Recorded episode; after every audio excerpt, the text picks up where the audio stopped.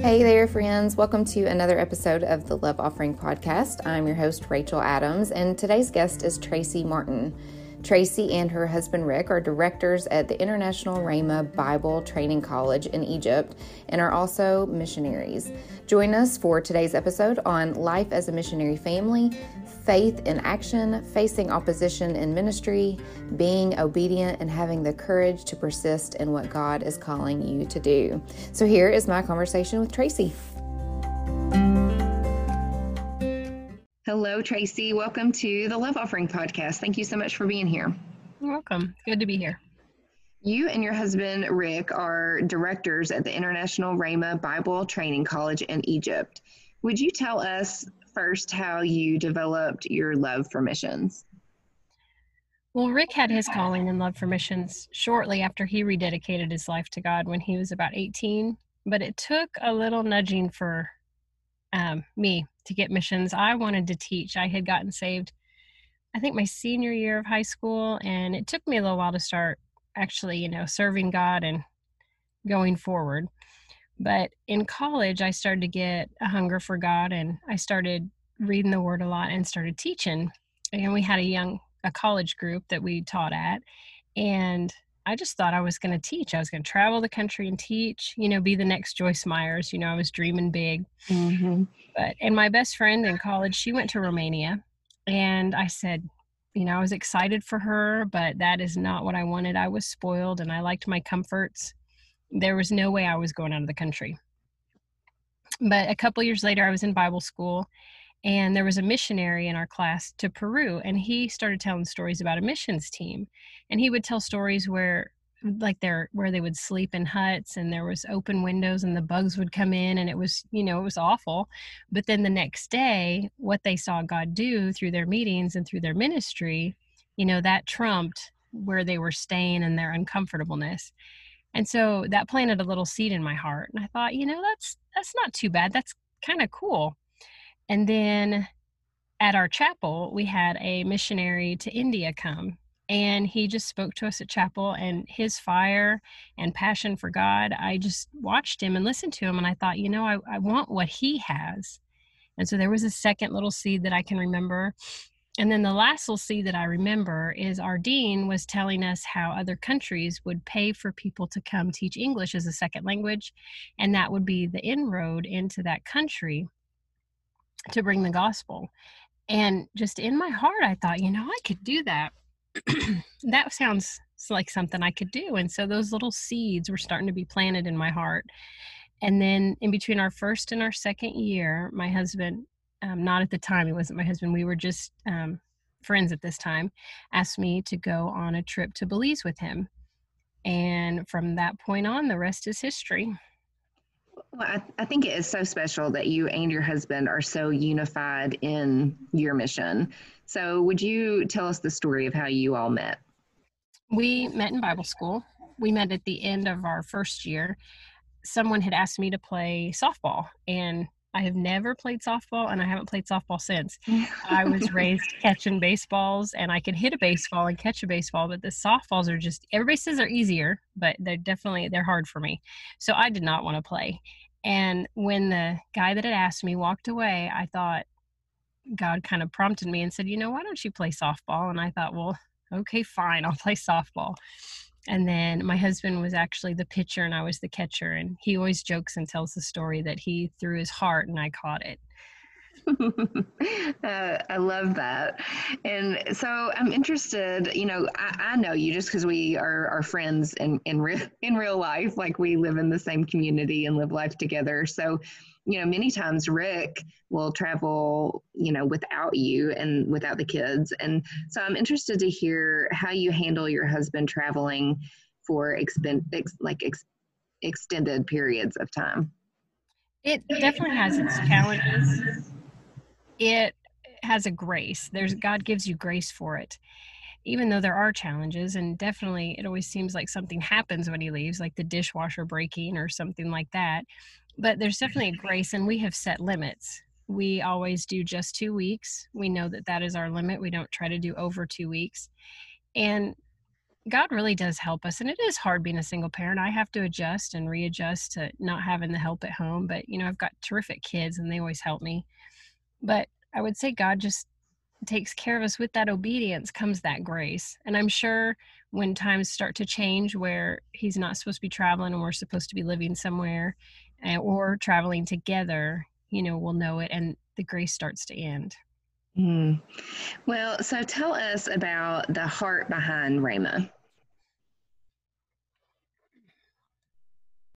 Well, Rhema is a Bible training college in Oklahoma, and that's the main campus. And then we're graduates from that campus. And then from that, we have a Bible school in Egypt that has the same curriculum.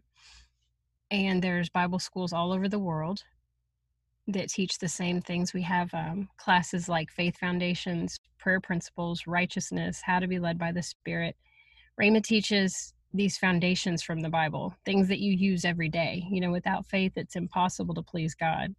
And so we build in our students who God is, who they are in Christ, and how to live by the word. But then we also have classes that teach them practical things like people skills, youth and children's ministry, praise and worship. You know, they have a preaching lab so they have to write a sermon and preach, and they have to write um, curriculum for children's ministry. And so we give them practical things that they can use in ministry, but we also give them the spiritual side and not just theological side, but the spiritual side to where, you know, they use their faith. We use faith every day. You know, mm-hmm. without faith, it's impossible to please God. And we walk by faith and not by sight.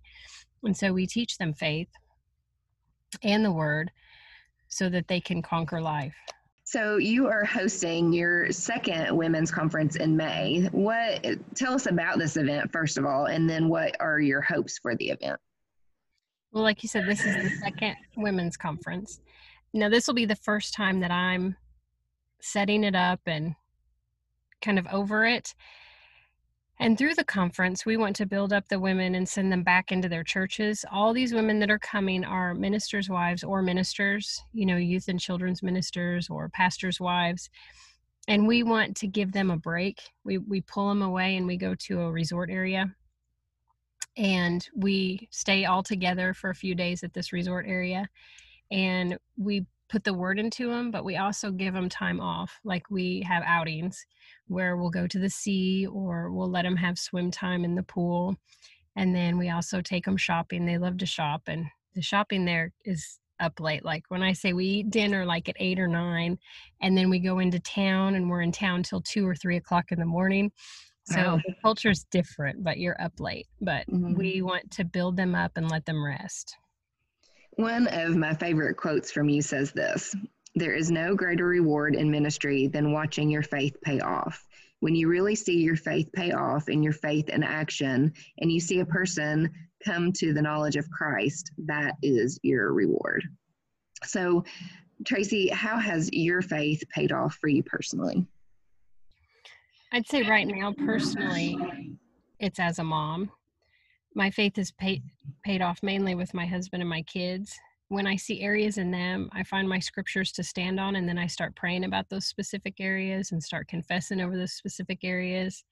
And it's fun to watch god start talking to them and helping them and giving them favor and also giving me wisdom to know how to handle it naturally. You know he gives you wisdom with daily tasks and the re- one of the recent things that we got to see is my husband took my son to Belize for his 16th birthday and they went fishing and a storm came up and they had to just throw anchor and sit the storm out and they said the waves were huge and so the boat was just going up and down on the waves and caleb said my son he said that it's a he didn't know that he had psalm 91 memorized because mm-hmm. he just mm-hmm. kept quoting it I love that story. And, you know, so often, I think this segues really well into our next question. We can face opposition in ministry.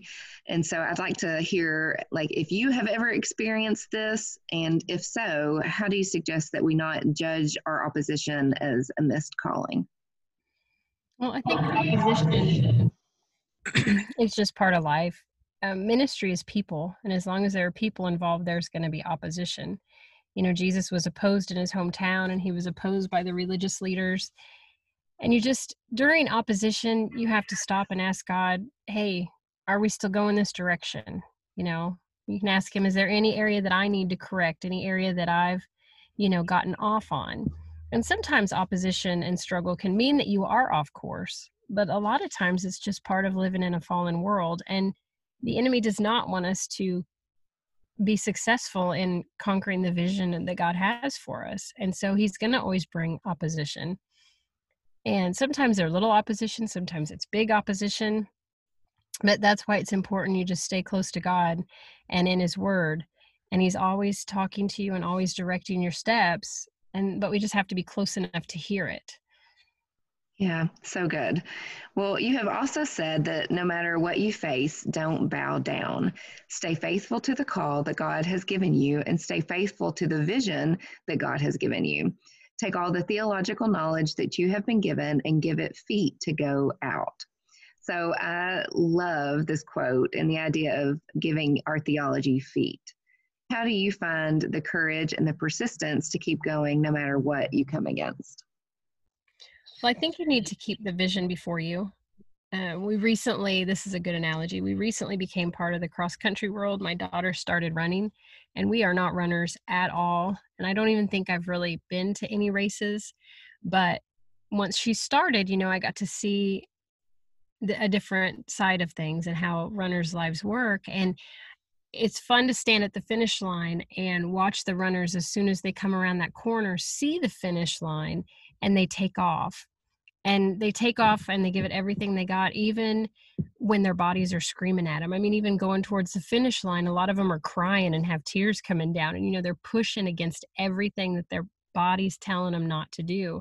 So i think we push against circumstances when we have the vision set before us you know? But if you don't have that vision set before you it's harder to push because you don't have anything to look forward to. And also at the finish line it can be intense because everybody's yelling and screaming and encouraging you, saying you're almost there. So, I mean, just imagine God standing on the finish line saying, You've got it. I'm right here. Just one more push. Just run into my arms. Just come right here to this point and I'll catch you. And it's that vision that pushes you and the assurance of who God is and that He'll never let the righteous fall. Mm, yes. Well, so your definition of a missionary is someone who gives up their lives so that someone else can live. Can you expand on this statement that you made? Well, I think in our culture, life is kind of defined by the American dream, you know, the house with the picket fence and your kids playing in the yard and, you know, a good job that you could take a vacation every year. So I think a lot of times that's what people define life as, you know, our creature comforts, our comforts that we have in our house. And when you give those up and you go to another country, it's a little uncomfortable. But you're bringing people the word of God. So, in essence, you're leaving everything that you think is supposed to be a life and you're bringing eternal life to others. But I mean, mm-hmm. you can do that anywhere, giving up your scheduled day to go have coffee with someone or leaving the dishes to call someone and pray for them. You know, it's about, I think we should be doing it everywhere as Christians. It's about pouring into others. You're giving up just what you have deemed for your life and pouring life into others. Yeah. Well, that's a reward in itself. But you, you say that your greatest reward as a missionary is when you obeyed when he asked you to obey and you moved when he asked you to move. So, how have you been able to have the strength to be obedient every time he has asked you to move? Because it's not been easy. no, it's never easy. Um, I have experienced life both in disobedience and obedience. And I can say that life is much more rewarding and satisfying when you're in the middle of his will. Whether it makes sense or not whether you don't understand how he's going to work it out uh, whether there's an uncomfortable you know where you don't have enough money to do this certain task at the point that you're doing it but his peace is there. So when you're in obedience there's that peace and i've lived without that peace and it it doesn't work. It's it just it's it's hard to explain but it is a peace that passes all understanding and when you're in the middle of his will it doesn't matter what's going on around you if you have that peace then it carries you through and you have strength to obey. Something else you have said before is that god knows that we have got what a person needs and we must be willing to share it. So because of the heart of this specific podcast I, I really love this thought So, Tracey, how do we ensure that we are always prepared and ready in season and out of season, as scripture says? Well, to always be ready, to always be ready, you have to stay built up in the word. You have to keep yourself full. You know, we make sure that we eat every day and keep our bellies full. So we need to make sure we read our Bible every day and keep our, you know, spirit man full. Mm-hmm. And an empty vessel has nothing to give. And it doesn't matter what our calling is or what we're supposed to do as Christians, we have something to give. And the world needs what we have. You know, even if you're not called to full time ministry, you still mm-hmm. have what people need. And we have it on the inside of them. And how we access that is by the word and keeping built up in the word. So we always have something to give. Yeah. Yeah. And believing we have something to give and then being willing to share that. Yeah, totally. And that's so good. Well, so this season, I am asking my guests who has loved them well. So, is there someone that first comes to mind for you? And, and then would you tell us how they loved you well? Yeah, I've been loved well by a lot of people, but one person, it, when you asked me the question, I it, it took me a minute to think about who I was actually going to use. But one person that got me to where I am today would be a lady who taught our college group that I was going to when I was in college. I did not go to this church. I just went to the college group with some friends, and they all went to that church. But, excuse me, I don't remember the exact steps of how it all worked out. But God had told me to go to Rhema in Oklahoma to Bible school. And once I got the packet and found out you had to wear pantyhose, I kind of dished that. I was like, no, no, no, I'm not doing that. No, and you. so she was a Rhema graduate. And so I don't remember how it all played out, but I do remember she ended up taking me to St. Louis to a meeting where Brother Hagin was, and she introduced me to um, brother. Not she didn't introduce me to him, but introduced me to the meetings and to the teaching. And it's I had never been any in anything like that before. And then she drove me out to Tulsa to go to their Winter Bible Seminar. They have Winter Bible Seminar every year, and it's like a homecoming where all the graduates come home. And so I was in meetings for a whole entire week there with her. And I remember as I was there, I was like, no, no, no, I'm not coming here. I don't need to go to Bible school. And she she never said anything. She just listened patiently and just waited it out with me until I figured out you know, that I needed to listen to God and really go. And then actually, when I had decided to go, I stayed with her sister. She had made a way for me to stay with her sister until I found an apartment. And so, you know, she helped me every step of the way and she just gave little seeds. You know, it wasn't a big deal, but it was enough to get me to where God wanted me to be. And so, and even through her being patient and loving me through all of that, you know, look now she gets seeds in several different countries you know she has seeds in egypt and seeds in belize all because she was just patient with me and she took me to these meetings with her and made time for me and made time to listen to me yeah. and more into me.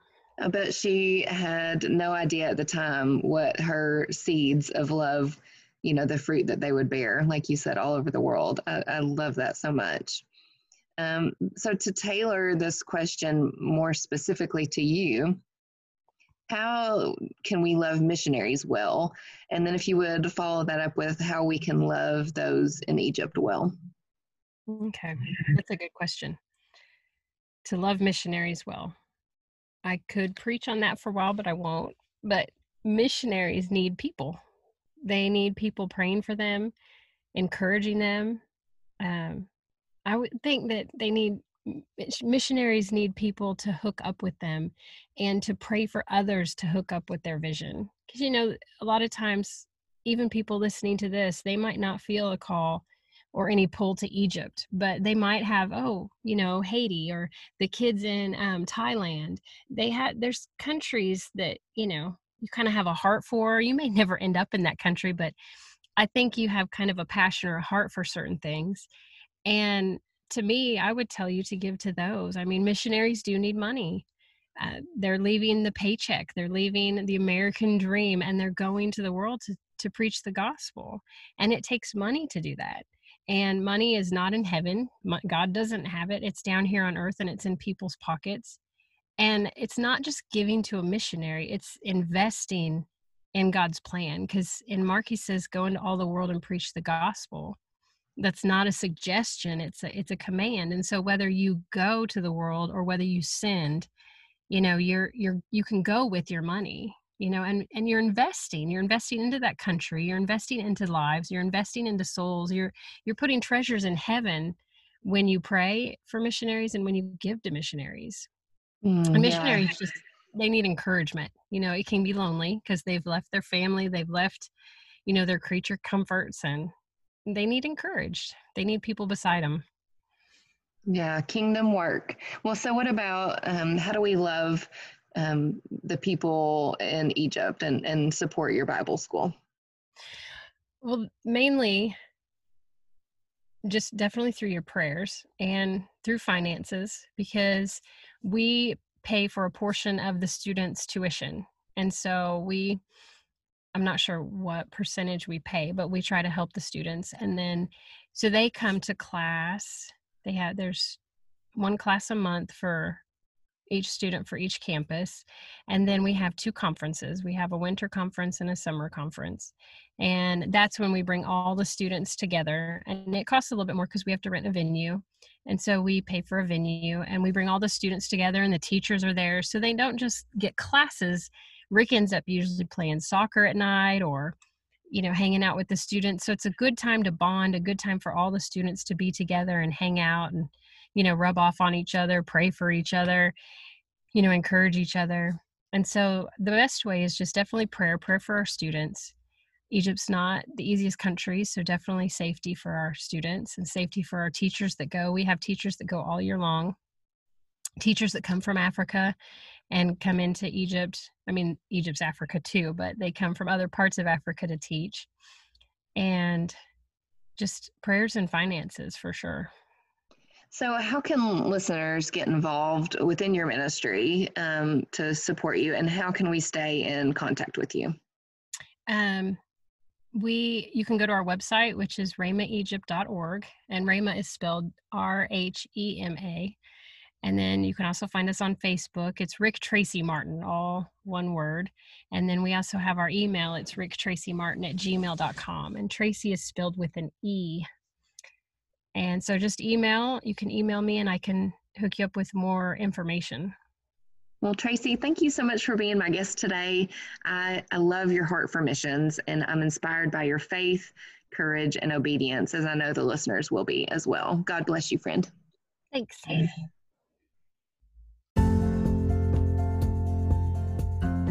Thank you so much for tuning in to today's episode with Tracey Martin. I hope and pray that through our conversation that you are encouraged to be obedient in your own way and listen to the Lord and what he is calling you to do, whatever that looks like in your own life. If you're interested in receiving the show notes from today's episode, you can head on over to at Rachel Adams author on Instagram or on Facebook. And you can also get them sent directly to your inbox by subscribing to receive emails at www rachelkadams.com. I would love it if you would find me there as well. So, next week, my guest is Kim Ware. She is the author of The Art of Friendship. So, we are talking about creating and keeping relationships that matter. I hope that you will make plans to tune in then. But until then, I hope you have a terrific week. And as always, remember to lead with love.